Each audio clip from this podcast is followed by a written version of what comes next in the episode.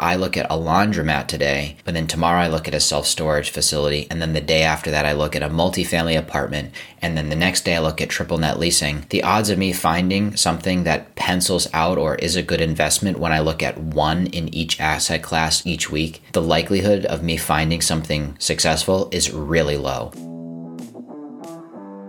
Welcome to School of Success, the podcast that will help you reach your goals and become the success story you've always dreamed of. Join us on our journey as we explore the strategies, tools, and tactics needed to build health, wealth, and personal development. Together, we'll uncover the secrets to living life to its fullest with host Brandon Hicks. So let's get started and make your dreams come true. Welcome back to School of Success. Today we're going to talk about establishing your investment criteria, sometimes referred to as a buy box. So, what is your investment criteria or a buy box? That's essentially determining or deciding on what specific properties you're going to be looking at and investing in. And so that would include things like the price, the size, the number of doors, the location, market demographics like income or population growth, things like that. And I'll go into each of those. Why does this matter? Why do you need to establish this? One is to communicate with brokers. So you don't want to reach out to a broker and say, hey, send me your best deals. I'm looking for Uh, a 200 unit apartment building. They're going to say what class of property, where. The better that you can define the criteria, the better they are going to be able to help and serve you. Also, the less defined, I think they'll question your seriousness or your experience level if you're coming to them with just give me your best properties that are value add. I'm looking to make 15% cash on cash return. They're going to say, hey, everybody's looking for that. Everyone wants that good of a deal. So by being better defined, the broker, when they come across across the property that matches your exact criteria, they'll be thinking of you. So that's one reason. The second reason is that it helps you be focused. In real estate or a number of other asset classes, there's so many opportunities out there that it can be very easy to just look at a lot of things, but really make no progress. You are spending time doing something and it feels like it is productive, but it's not. Because if I look at a laundromat today, but then tomorrow I look at a self storage facility, and then the day after that I look at a multifamily apartment, and then the next day I look at triple net leasing, the odds of me finding something that pencils out or is a good investment when I look at one in each asset class each week, the likelihood of me finding something successful is really low. Also, the more I spread my attention thin like that, the less I can learn about each of those asset classes. And so it would be harder for me to spot a good deal. So by narrowing your focus and really just looking at a subset of properties within a certain certain asset class, it allows you to become an expert in that quicker and it allows you to kind of put the blinders on and not look at anything else that could distract you, which sometimes we call shiny object syndrome. So that is why you want to have a really well defined criteria. So for me in self storage, I'm looking for facilities that are between a half million and five million dollars. The reason I established that criteria is because I looked at how much money is it going to take or how much capital do I need to raise to take down a property of a certain size. And so with a $5 million property, I might need to raise 30% because I can get a 70% loan. So 30% is about 1.5 million. Maybe have to raise some money for capex and reserves. So I'm looking at maybe around a $2 million raise, which would be a lot for me, but I do have partners and others who have focused on capital raising that I could work with and partner with to take down a deal of that size. Now that's probably the upper end of where I would want to be right now, but in the future, as I gain more experience, as I increase my network, I might be able to push that to 10, maybe let's say $20 million. If I was to look at a $20 million property and decided that I wanted to put an offer in and that got accepted, now I need to raise probably six to eight million dollars, which is a huge jump for someone who has never raised before. Now, I'm not saying that you can't do that. I'm not saying that's not possible. It certainly is possible. But for me and my focus, I just didn't want to work on taking down deals that were that large. And I wanted to keep them in a range that I thought made sense for me. So it's that amount of money that you would need to come up with or that capital that you need to bring to the table that will start to help you determine what price range you would be looking at. So that that's how I establish my price range. The next thing would be size of facility. So for me, I'm looking for facilities that are between 20,000 and 50,000 square feet. And roughly the way I came up with that, one was matching it to the price of the facilities. Now that varies quite a bit across the country, but I wanted a facility that had enough square footage and enough units that one, I had the scale so that when I raise rents, I get that nice exponential increase that we talk about in commercial real estate, right? You've got 10 bucks a unit, 100 units, that scales very quickly. And then when you divide that by the cap rate to determine the value increase of the property, again, you're multiplying it by something like 50 15x and you're getting this really nice scale in the property. So that was part of what went into me determining size. Another thing was the model that I want to use is with a property manager who does remote operations. And with that comes a certain fee associated with that. So I knew that I needed to have a big enough property that would kick out enough revenue for me to afford that property manager. If I was willing to put my time into actually executing the property management role myself and learning how to do the auction and to do the overlocks and to do the marketing and all of that. If that's something that I wanted to do, I could actually go probably to smaller properties, which kicked out less revenue because my expenses would be lower, but I would be taking on a lot of that work. But that's just not what I want to be doing.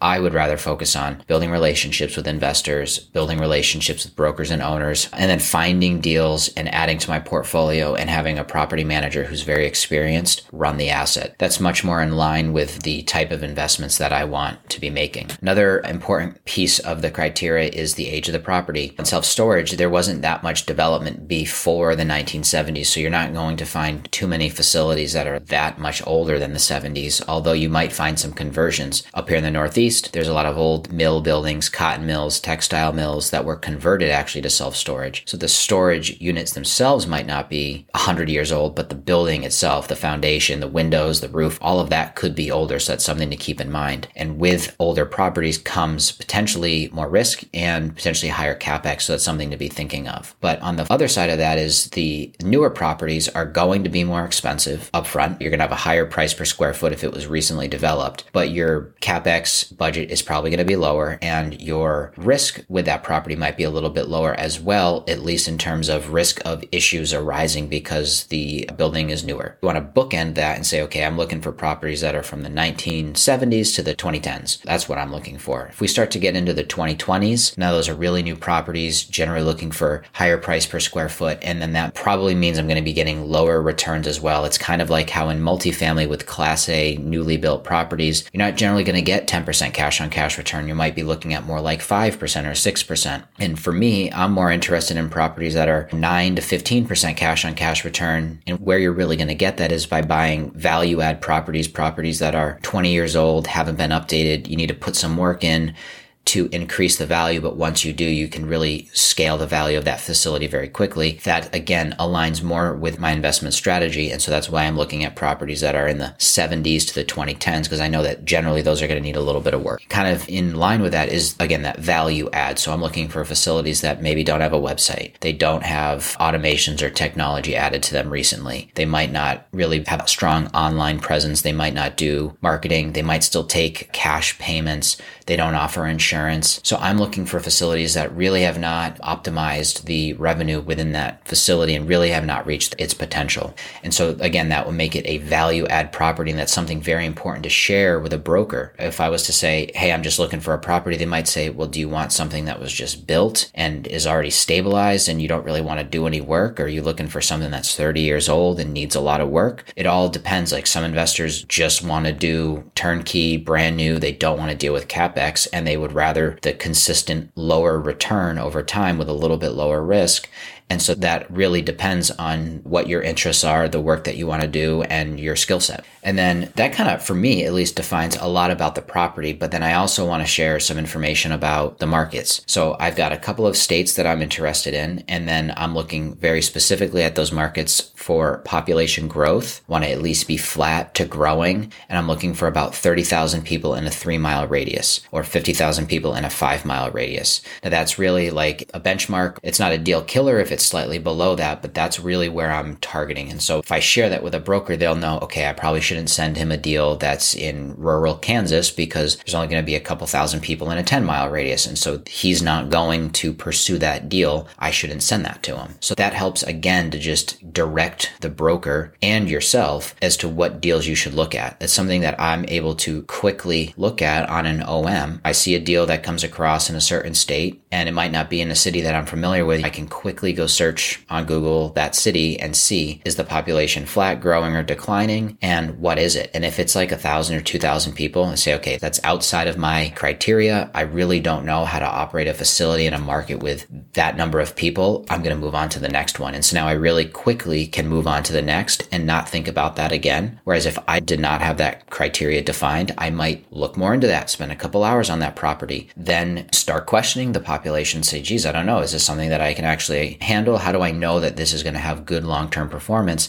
And now if I choose to pass on that deal, now I've spent hours looking in that and it was kind of a waste of time. So that's why you really want to have a criteria like that established. And then lastly, another piece of information that I look at is the median household income. I've touched on this in other episodes, but specifically for self storage, you want to make sure that your customer base has disposable income and that they can pay for things that need to be stored at your facility. That's another thing that you can really quickly check and also share with a broker so that when they're putting together their offering memorandum, they're also doing this work to see what's the local market look like. And if it is outside of your range, that might prevent them from sending it to you. Now, neither of you waste your time. So by summarizing all of that into like a succinct criteria, you can really easily communicate to the broker what it is that you're looking for. And so having that really at the ready, either when you're on the phone with a broker or by email is really helpful. So I actually have an email template that I will send out to brokers. I'll come across an offering memorandum on a website like Crexi or LoopNet or the broker's website. We'll analyze the deal and then a lot of times it won't work, right? We're looking at a couple hundred deals before we find one that really makes sense for us. But I want to let the broker broker know that I looked at their deal and that it didn't work for us for these three reasons, then I want to remind them of our criteria. And so I have a couple sentences in there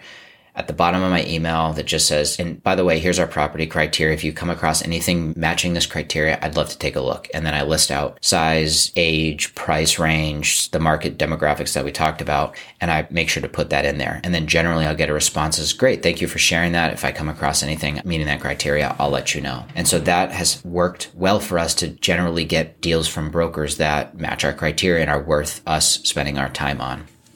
I think another important thing to think about is that this property criteria does not have to be set in stone for your entire life, right? When I was getting started, I remember thinking, how do I know that the low end should be 20,000 square feet and not 25,000 square feet? Like, what should I pick?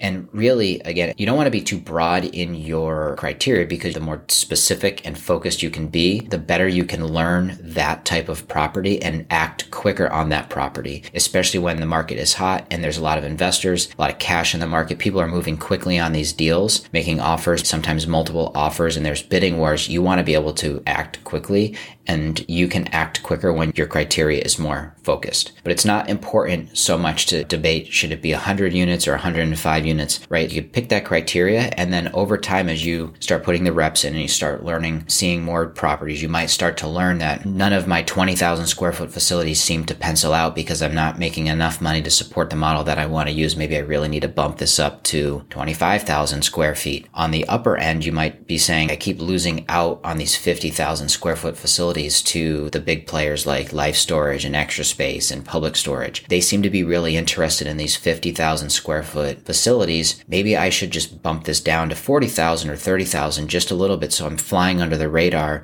of where all the big institutional players and the people with a lot of money and a lot of experience are playing. So you'll start to pick these things up over time that you won't really learn until you just get in the game. So I wouldn't worry so much about the fine details of that criteria. I would pick something that is relatively defined and then start using that and then you can tweak it over time. Hey, I appreciate you listening to another episode of School of Success. I'm committed to helping others reach their full potential, so if you found value, please leave a five star rating and review. With that, we can reach more people and help make their dreams come true.